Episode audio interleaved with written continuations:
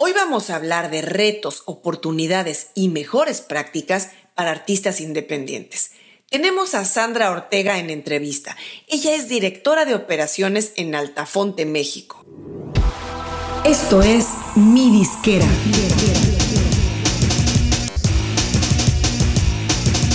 Mi Disquera, donde tu música es tu negocio. Tuve la oportunidad de conocer a Sandra Ortega hace más de 20 años, cuando ambas trabajábamos en Universal Music México, y me da un gusto enorme poder platicar hoy con ella y que nos comparta sus valiosos puntos de vista para la comunidad de mi disquera.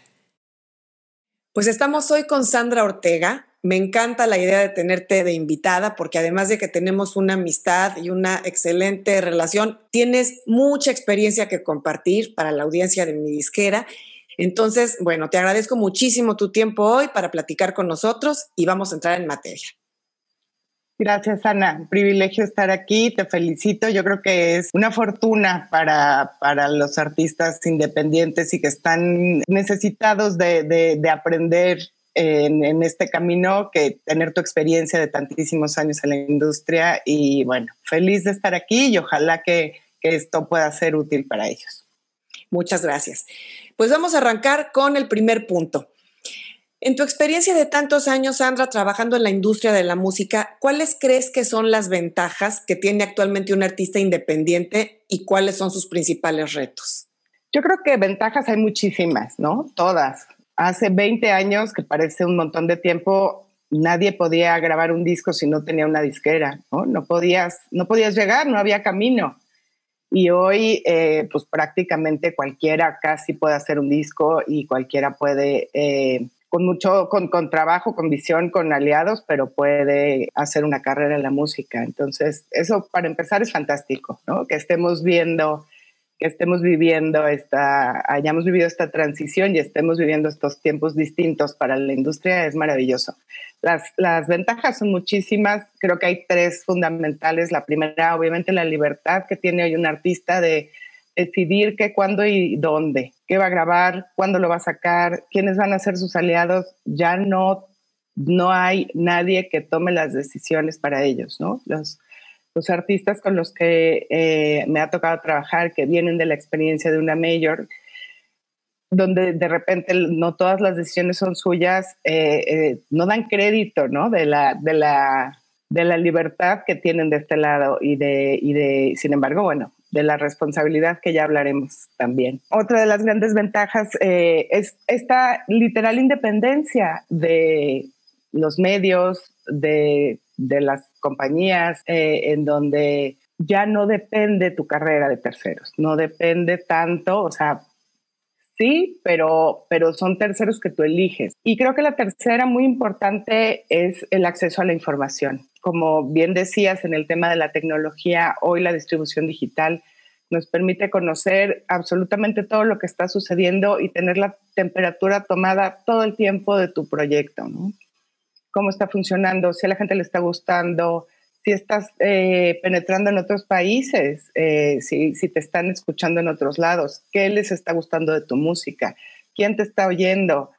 En fin, es, eh, tiempo falta para aprovechar esa información que hoy es muy valiosa para la industria, tanto para los ejecutivos que trabajamos en ella como para los propios artistas y las decisiones a futuro en su carrera. ¿no? Todas estas ventajas que tiene ahora el artista al alcance de la mano, la responsabilidad, eh, el acceso, etcétera, también trae muchos retos de la mano. Además del presupuesto que siempre va a ser el punto número uno o de los puntos más eh, eh, preponderantes de retos para un artista. Pero ¿cuáles son, así, en, digamos, en tu experiencia en general, los retos más grandes? A los que se enfrenta un artista independiente que no tiene de pronto esa infraestructura de una disquera, eh, que tiene a su alcance un departamento de marketing que le dice qué hacer, o un departamento de producción que le va a mandar el, disco a distribución, eh, o alguien que le va a llevar casi la agenda del día a día. ¿Cuáles crees tú que son los principales retos a los que se enfrenta un artista en este contexto? Bueno, bien decías el presupuesto siempre, ¿no? Ese, ese siempre va a ser el número uno. Y después, em, el exceso de, oferta, porque como decíamos, ¿no? Es una bendición, es una ventaja que hoy eh, haya tanta oportunidad para los artistas, para los creadores, pero eso también, eh, también pesa en el otro lado de la balanza en el sentido de la competencia que hay, ¿no? El año pasado eh, Spotify nos compartía que se suben 50 mil canciones a la semana. ¿Cómo, ¿Cómo compites con 50 mil canciones que están ahí, igual que la tuya, tratando de llegar al oyente, que tiene que ver con, con la calidad de la música, con el trabajo que hagas, con, con un montón de factores ¿no? alrededor. Y eso me lleva al, al siguiente más grande reto, que es el, la cantidad de trabajo que tiene que hacer el artista, ¿no? Porque a veces el artista cree que su trabajo es cantar o componer o grabar o hacer la música. Y, y, en esta transformación de la industria ya no es así. Hoy el artista tiene que hacerse cargo de su carrera, tiene que tener una visión, tiene que tener un plan, tiene que tener aliados, que, que, finalmente todo es un, un, reto divertido, ¿no? Y que es un reto enriquecedor y que, y que yo creo que lo, más valioso para, para cerrar es que estos retos, si los superas, si los enfrentas, se vuelven en, ventajas porque les puedes dar la vuelta.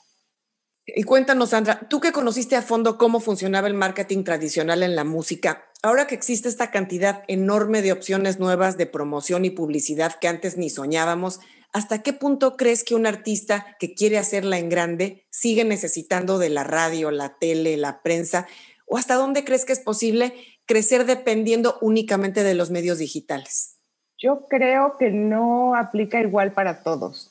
Creo que si bien las cosas han cambiado muchísimo, yo siento que todavía estamos en una etapa de transición.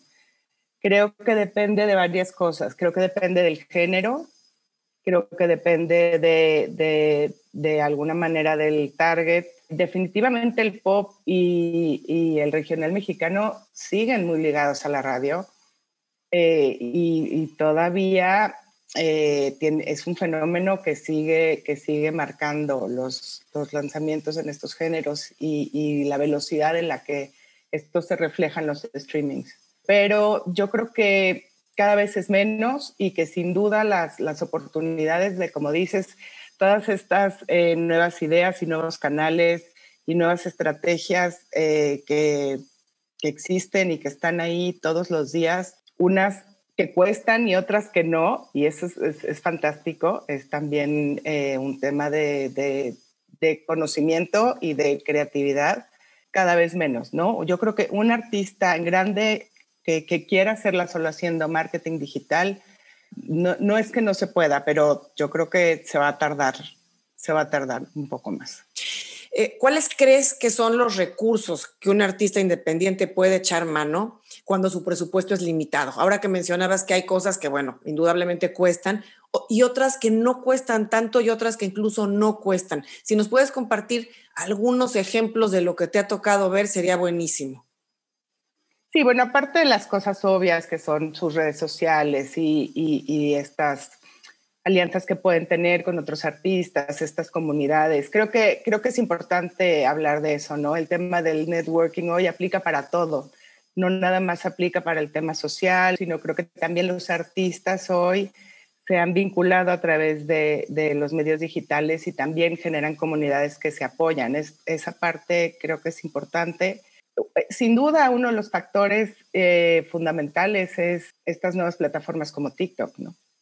El fenómeno que estamos viendo ahí es brutal, o sea, es, es increíble cómo tanto artistas nuevos como temas de catálogo se reviven y la gente los retoma y cómo la gente está utilizando la música de una manera distinta, ¿no? Porque es una plataforma que no, te, no es solamente para escuchar, sino lo que, lo que más valor tiene es que el usuario eh, la use para crear sus propios videos. Entonces, genera eh, creatividad y genera nuevos contenidos y genera cosas distintas y hace que la gente que usa la música la, la, la haga suya. Y por otro lado, lo viraliza a un nivel impresionante que lo más interesante es que sí se refleja en streams en, en las demás plataformas. Qué interesante. Sí, he, platicado con gente recientemente que me, que me dicen eso y bueno, al final es un concepto eh, que suena muy, muy, muy bueno, demasiado bueno para ser verdad, podríamos pensar, pero es básicamente tener un equipo de marketing en la gente a tu disposición.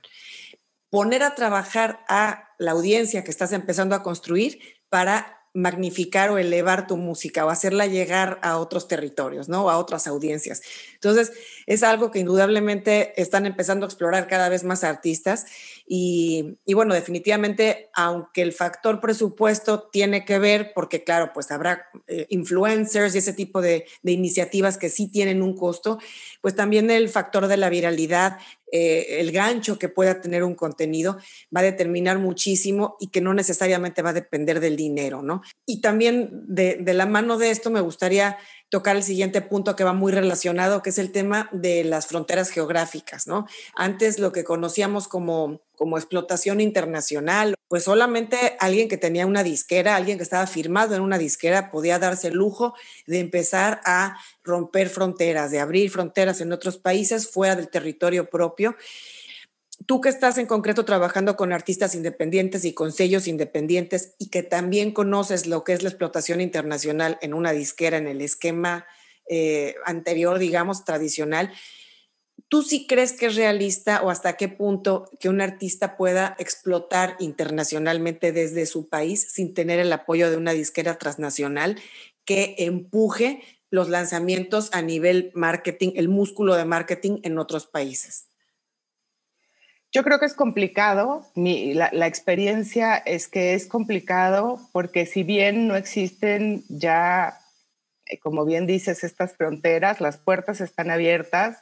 El trabajo que se hace a nivel industria eh, al hacer un pitch a las plataformas permea no solamente a los equipos locales, sino a, a otros territorios. Eso eso es muy interesante y es, una ventaja, pero también sería ingenuo pensar que solamente por eh, poner la música ahí y que esté disponible eh, va a llegar a, otros, a otros países o a otras audiencias.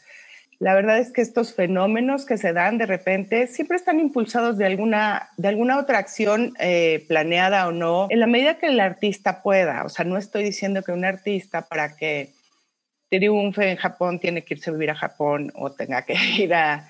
Hay, hay, muchas maneras de, de, hacerlo, ¿no? Pero te tienes que vincular con las audiencias allá de alguna manera, aunque sea remoto. Sin embargo, eh, tú, puedes, tú puedes tener aliados eh, digamos, hay, hay las versiones para todas las los tamaños, ¿no? Para todos los, los eh, las carteras, o sea, puedes intentar con, explorar un mercado y viajar y hacer el trabajo, como lo hacen las, las, las compañías transnacionales, y el artista viaja y hace medios y, y tiene una presencia constante y eh, y está ahí presente, contacta con los fans y, se presenta y la gente lo conoce porque lo escucha, porque va. Bueno, pues es, eso nada más que llevado a la magnitud en la que el artista pueda, pueda estar, ¿no? Hacer un trabajo depende también del, del, tipo de música, si es música electrónica, un trabajo en clubes, si es, si es, es depende, vincularse con artistas locales, hacer una colaboración. Hay, hay varias estrategias pero sin duda es un trabajo eh, que es de picar piedra y que toma tiempo.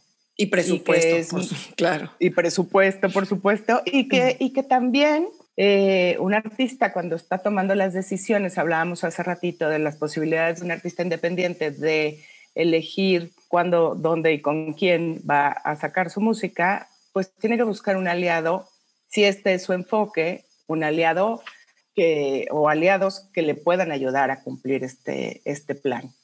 Eh, me parece muy interesante. Y ahora que, comentamos eh, justamente este nuevo ecosistema y todas estas opciones que, que, se abren, en, vamos a decir, en las últimas, en la última década prácticamente, está todo este ecosistema de las distribuidoras, que antes, bueno, pues para empezar, no las había en el esquema que las conocemos, porque bueno, no había mundo digital y a partir de que empezó la música digital y que empezaron a, darse las primeras distribuidoras, bueno, pues se abrió todo este, este mundo a los artistas que pues anteriormente tenían que pasar por el embudo de una disquera, ¿no? Entonces empezaron a surgir, tú sabes, muchas distribuidoras. Hay una lista enorme y que cada vez hay más, yo creo.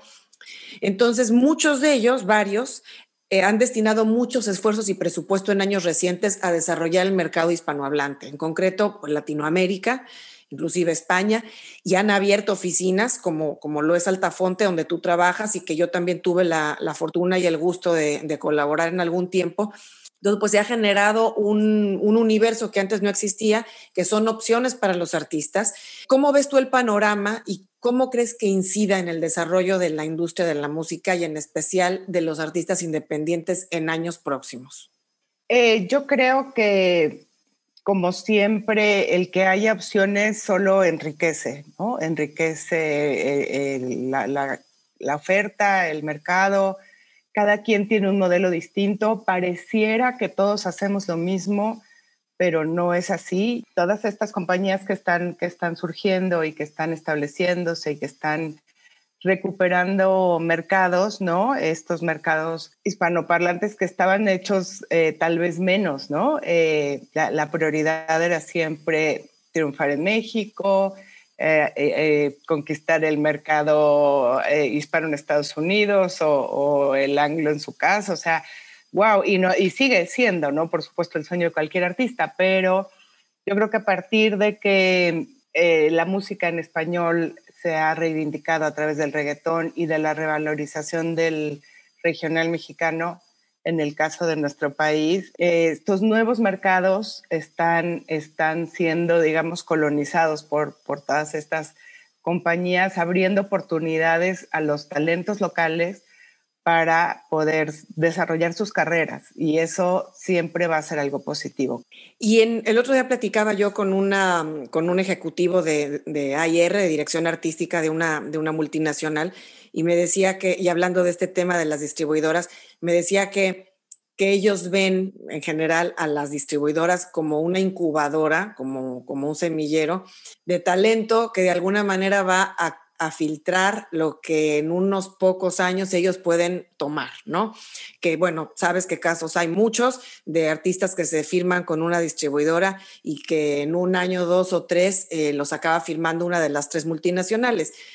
Que bueno, será el camino de muchos. Pero te quiero preguntar tú que hablas todos los días con artistas, con managers, con sellos, ¿qué tanto ves tú que, que este mundo de las distribuidoras sea como ese paso intermedio a que todos los artistas o la mayoría están aspirando a ese gran contrato con una disquera o qué tanto crees tú que muchos de ellos no sea algo que estén buscando y que definitivamente quieran operar su carrera en el mundo independiente de forma permanente? Creo que tenemos un poquito de, ambas. Tenemos artistas que empiezan sus carreras o que tienen un rato eh, trabajándola y que todavía eh, tienen esta visión, este, este sueño, que es muy válido, ¿no? De que los firme una multinacional y que con eso su carrera va a ser eh, gigante y ya la hicieron, ¿no? Eh, lo cual sabemos que puede suceder, pero no es garantía. mucho, eh, ni garantía estar firmado con una compañía del éxito, ni la cantidad de artistas que se firman y que se trabajan en una compañía multinacional no tiene nada que ver con, con la variedad de, de, artistas que, antes eh, salían o, que veían la luz, ¿no? Entonces, digamos que las posibilidades no son tantas, pero bueno, respecto a la, al deseo de, del artista, sí todavía hay muchos que ese es su, su fantasía, ese es su, su sueño y algunos se les cumple y algunos les va bien y algunos no tanto. Creo que sí, creo que no solamente eh, la gente de estas compañías nos ve así, creo que también los artistas nos ven un poco como este, este escalón o este medio para llegar. Y de alguna manera lo es, porque eh, efectivamente hay artistas que nosotros, que compañías como nosotros desarrollamos y que después eh, terminan yéndose firmando con, con, una compañía multinacional si la oportunidad se les presenta y honestamente es un poquito frustrante porque pues eh, el trabajo duro, el trabajo de picar piedra, el trabajo de construcción, el trabajo de, tener una estructura, eh, se hizo previamente, ¿no? Pero también hay muchos artistas que ya no están tan convencidos de ese modelo, sobre todo artistas grandes que vienen de ese modelo, que a lo mejor fueron muy, muy eh, felices dentro de ese modelo en algún punto, pero que hoy no lo ven como, como la opción, ¿no? Que no están dispuestos, como tú bien decías, a someter esta libertad de, de tomar sus propias decisiones y de tener control absoluto de, de, su carrera. Muchísimos no lo, quieren, no lo quieren hacer. Entonces creo que tenemos ahí un mix en cuanto a, a la perspectiva que los artistas tienen respecto a nuestro papel. Y en ese sentido también yo agregaría, Ana, que nuestro rol en la, en la industria eh, nos toca crecer, también nos toca crecer y también nos toca eh, convertirnos en compañías de música. Es, es, complejo porque no, no, no, el modelo de negocio no da ni es nuestro objetivo convertirnos en, en, multinacionales con el modelo tradicional, al contrario, justo buscamos ofrecerle al artista todas estas otras garantías de libertad y de independencia y de transparencia que no existen en ese modelo, pero eh, tampoco podemos quedarnos en la pura y dura distribución porque en realidad eh, poco es lo que eso puede aportar a la carrera de un artista. Y yendo ahora a la recta final de nuestra charla, me gustaría que platicáramos sobre plataformas digitales.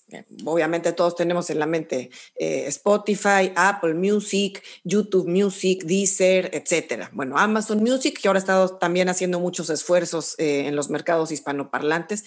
Entonces, cuéntanos en tu experiencia trabajando con estas plataformas, con sus equipos, ¿qué elementos crees que buscan ellos en los artistas que van a apoyar? Y me refiero a que no solamente van a tomar los que les llegan de las tres multinacionales. Hemos visto que han apoyado mucho talento emergente, mucho artista nuevo, independiente. ¿Qué cualidades o qué características crees tú que ellos ven en estos artistas que apoyan? Tiene que ver con la música, ¿no? En primer lugar tiene que ver con la música, con la calidad de la música, con, con la personalidad del artista. Creo que también tiene que ver con que las plataformas están muy atentos a las tendencias y a lo que está sucediendo, a lo que está funcionando en términos numéricos, porque al final eh, las plataformas digitales es un servicio para sus usuarios y lo que quieren es que eh, los usuarios encuentren el, contenido que, les gusta y que están buscando. Entonces están muy atentos al, tema de las tendencias. También hemos visto que muchas de las cosas que las plataformas apoyan en, estos programas que ahora tienen para impulsar nuevos artistas y artistas eh, en desarrollo, ¿no? Eh, tiene que ver con, con que haya una, una verdadera propuesta, ¿no? El, que el contenido tenga una esencia propia. No estamos hablando de inventar el hilo negro ni de hacer algo que nadie está haciendo porque... Pues, porque no funciona. Pero sí de, de que el, el, proyecto en sí tenga una personalidad propia. Y muchas veces que tenga una, una, un, un, trabajo que lo, que lo acompañe. Que lo respalde también, un compromiso del artista, me imagino, ¿no? Así es, un compromiso del artista, pero un artista que de verdad quiera y, y, esté dispuesto a invertir en su carrera, que parece algo muy obvio, pero que no todos están dispuestos. Claro.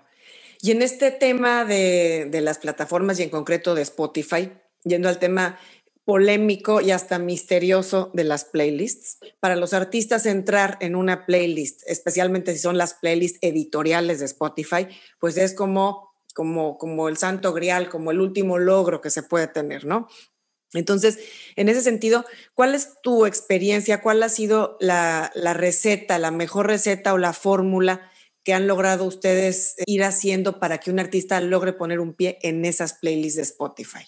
Eh, la verdad no es, no es eh, ciencia. Bueno, empezar por decir que como eh, sabemos, ¿no? Las, las playlists son, el entrar en una playlist editorial es, totalmente criterio del, del equipo de las plataformas, de lo que los, los curadores consideran que es más adecuado justo para sus usuarios, ¿no? El factor principal y, el argumento mismo que, Spotify nos da siempre es eh, la anticipación. Con la cantidad de contenido que se sube a la plataforma, aunque todo esto está muy apoyado de algoritmos y de, y de, y de tecnología detrás, afortunadamente todavía el factor humano es súper importante eh, en, estas, en estas compañías y en esta industria. Eh, lo que nos, nos hacen siempre muchísimo hincapié es la anticipación. Ellos planean y ven y revisan el contenido tres semanas antes y eso es algo que como industria independiente nos hace muchísima falta. Esta valoración de esta planeación para poder hacer un buen trabajo. Es, ese es el, el punto número uno hacer un pitch adecuado, conocer las listas, a dónde te gustaría entrar. Hoy Spotify en particular tiene la posibilidad para el artista directo para que su, en su Spotify for Artists pueda hacer el pitch y pueda levantar la mano y decir yo quiero estar en tal o cual lista. Pero bueno, estas listas no se pueden tampoco seleccionar a voluntad o por, o por ilusión, ¿sabes? O sea, una, de las cosas eh, que las plataformas toman más en cuenta, además de eh, que la gente sí escuche una canción y que la escuche completa, es que la gente no se la salte.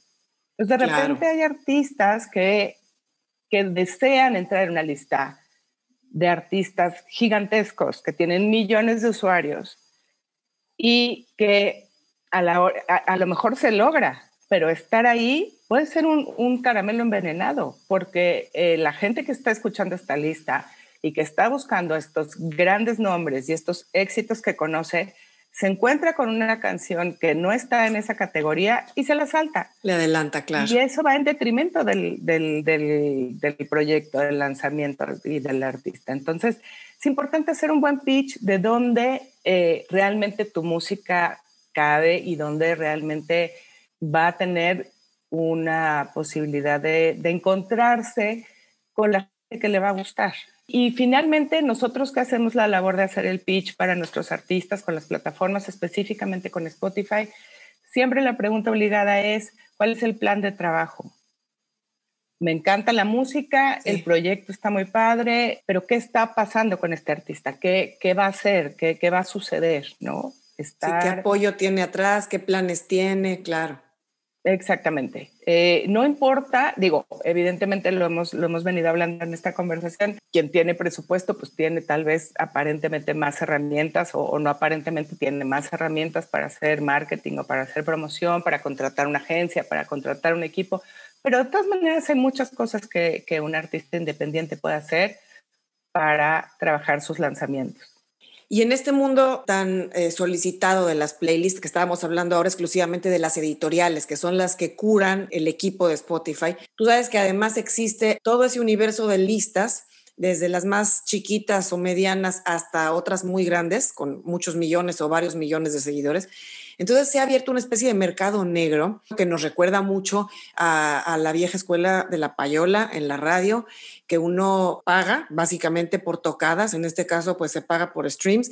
Se ha generado toda esta industria de los bots, de los servicios de, reproducciones artificiales. Entonces, en todo este universo de, de playlists que un artista de pronto se frustra que no puede entrar a playlists de Spotify y tiene que recurrir al camino alternativo, ¿Tú qué, crees que el artista eh, deba hacer ante esta, ante esta tentación? Porque vamos a decirlo así, un artista no necesita tampoco mucho presupuesto y puede pagar a lo mejor 15, 20 o 30 dólares y empieza a caer en ese hábito de pagar por tocadas. Constantemente yo me, me encuentro con los artistas que me preguntan si trabajamos contigo, ¿a cuántas listas nos vas a meter? ¿No? Claro. Es la pregunta de todos los Número uno. Y aparte de, explicar que las, listas editoriales son criterio de la plataforma, eh, y esto aplica también para, cualquier otra lista, mi, mi, respuesta siempre va acompañada de una pregunta para ellos. Y esta es, ¿tú qué vas a hacer cuando entres a una lista? Porque entrar a una lista no es garantizar el éxito, es entrar a un escaparate que te va a permitir llegar a una comunidad de gente que está consumiendo música parecida a la tuya y es fantástico. Y por supuesto que eh, ese es nuestro trabajo y eso es lo que perseguimos todos los días. Pero el artista tiene que tener una, una continuidad y una, una labor de comunicación y, una, y un, todo un trabajo con eso. Un artista que logra de cualquier manera llegar a, una lista, lo que tiene que hacer es un trabajo constante para mantenerse, para que esa música que lo que queremos es que llegue a más orejas, se dé a conocer a través de estas listas u otras, sean creadas por ellos mismos, sean creadas por sus amigos, sean creadas por fans o sean creadas por los, por los editores de las plataformas. Y finalmente, hablando de YouTube, ¿cuál crees tú que es la clave para que un artista logre crecer su canal en cuanto a suscriptores y en cuanto a vistas? Eh, además de lo obvio que es obviamente tener videos, tener videos oficiales, ¿qué estrategia de creación de contenido y en cuestión de periodicidad, de tiempos y demás eh, puede tomar un artista, porque de pronto si se limitan a poner los videos oficiales, el canal se enfría, puede tener ahí dos, tres, cuatro meses eh, sin contenido nuevo. ¿Qué es lo que has visto tú en casos exitosos que le funcionan a los artistas en cuanto a YouTube?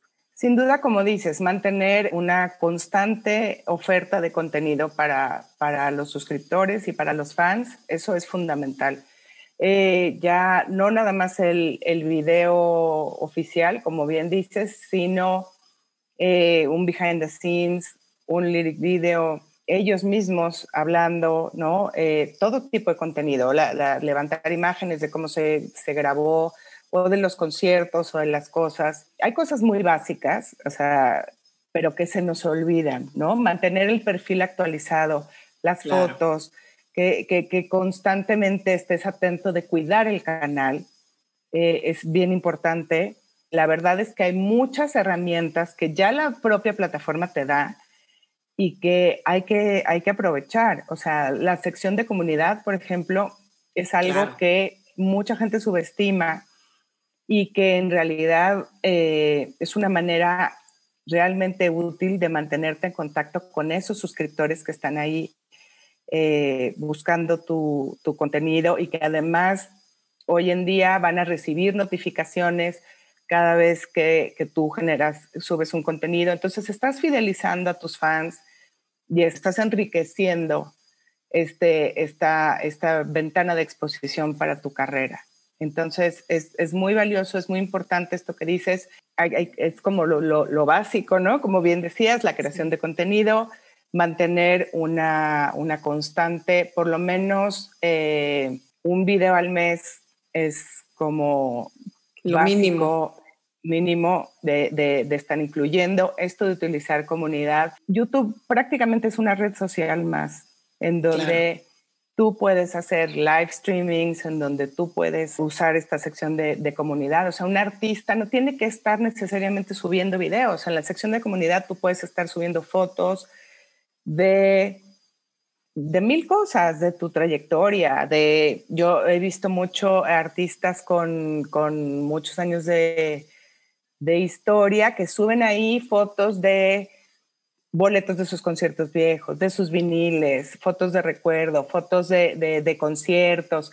Y estas cosas al fan lo aprecia muchísimo, porque claro. ¿dónde más lo vas a ver? O sea, hoy estas herramientas nos permiten compartir esas cosas con el fan y el fan lo agradece muchísimo, porque el fan no nada más quiere ver el, video oficial, quiere saber más de su artista, quiere conocer, quiere emocionarse con ver algo que, que, a lo mejor pasó hace 20 años y ni le tocó, pero que va a poder encontrar ahí. Yo creo que vale la pena invertirle el tiempo a la creación y al cuidado de, de un canal y que un artista que ya tiene eh, suficiente contenido, eh, busque siempre la integración de sus canales en un canal oficial eh, integrado, estos que tienen la palomita azul, eh, porque bueno, finalmente todas estas cosas le van dando este respaldo y esta formalidad a su carrera que, todo artista necesita.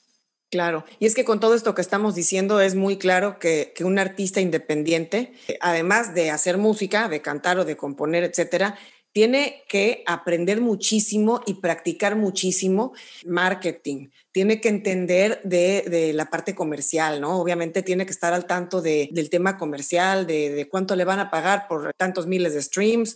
Tiene que tener el sentido de negocio, el sentido artístico. La verdad es que un artista independiente tiene que ser como una pequeña compañía en, en una persona, ¿no? Entonces, eh, me parece fantástico todo esto que nos estás compartiendo, porque es justamente la esencia de, mi disquera, darle a los artistas y a los equipos que trabajan con ellos, pues esta información, estas herramientas. Te agradecemos muchísimo, Sandra, todo esto que nos has compartido hoy bien, bien valioso, bien importante y nos deja muchas cosas a, reflexión que seguramente platicaremos pronto en algunas semanitas o pocos meses. Retomaremos esta charla con otros puntos importantes a discutir. Y además es una industria que cambia todos los días y que se, se renueva todos los días, entonces tendremos novedades que compartir. Claro. Y antes de despedirnos, Sandra, no sé si quieras agregar algún comentario, alguna recomendación para la comunidad de mi disquera el micrófono es tuyo.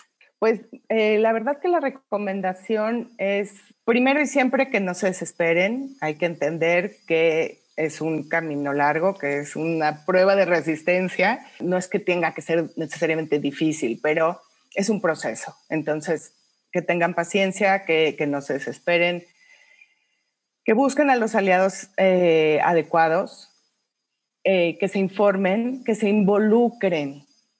Creo que eso es una de las cosas más valiosas, que, verdaderamente se involucren y entiendan lo que, lo que estos aliados están haciendo para ellos, para que puedan, puedan comprender y puedan formarse un mejor criterio y puedan aprovechar mejor todas estas herramientas de las que hemos venido platicando que están ahí, que están disponibles en esta independencia. Que tengan claro que tienen mucha chamba por delante, que la chamba está de su lado, pero que también esa chamba, los resultados de ese trabajo son para ellos. Mi jefe tiene una frase que a mí me gusta muchísimo y eh, que, quiero compartir que dice que el dinero de la independencia es el tiempo, porque efectivamente el, eh, no, no, no, tenemos, eh, cuando no tenemos los presupuestos para salir rápido, para invertir en pautas, para impulsar eh, un lanzamiento, el, hacer las cosas con tiempo, el hacer una estrategia, el poder hacer una creatividad, el desarrollar materiales bonitos, cuidados, adecuados, que comuniquen correctamente de qué se trata, tener, tener un, una, un, camino, eh, hace la diferencia. Me encanta, me encanta cerrar con esto, siempre en la nota optimista y, y que piensen que no es un sprint, sino es un maratón. Exacto, bien dicho. Muy bien. Y que sigan a mi disquera, porque ahí van a encontrar la información que necesitan. Eso, me encanta la idea. Perfecto, Sandra, querida. Pues te agradecemos mucho tu presencia el día de hoy. Gracias, Ana. Igualmente, un placer haber estado aquí.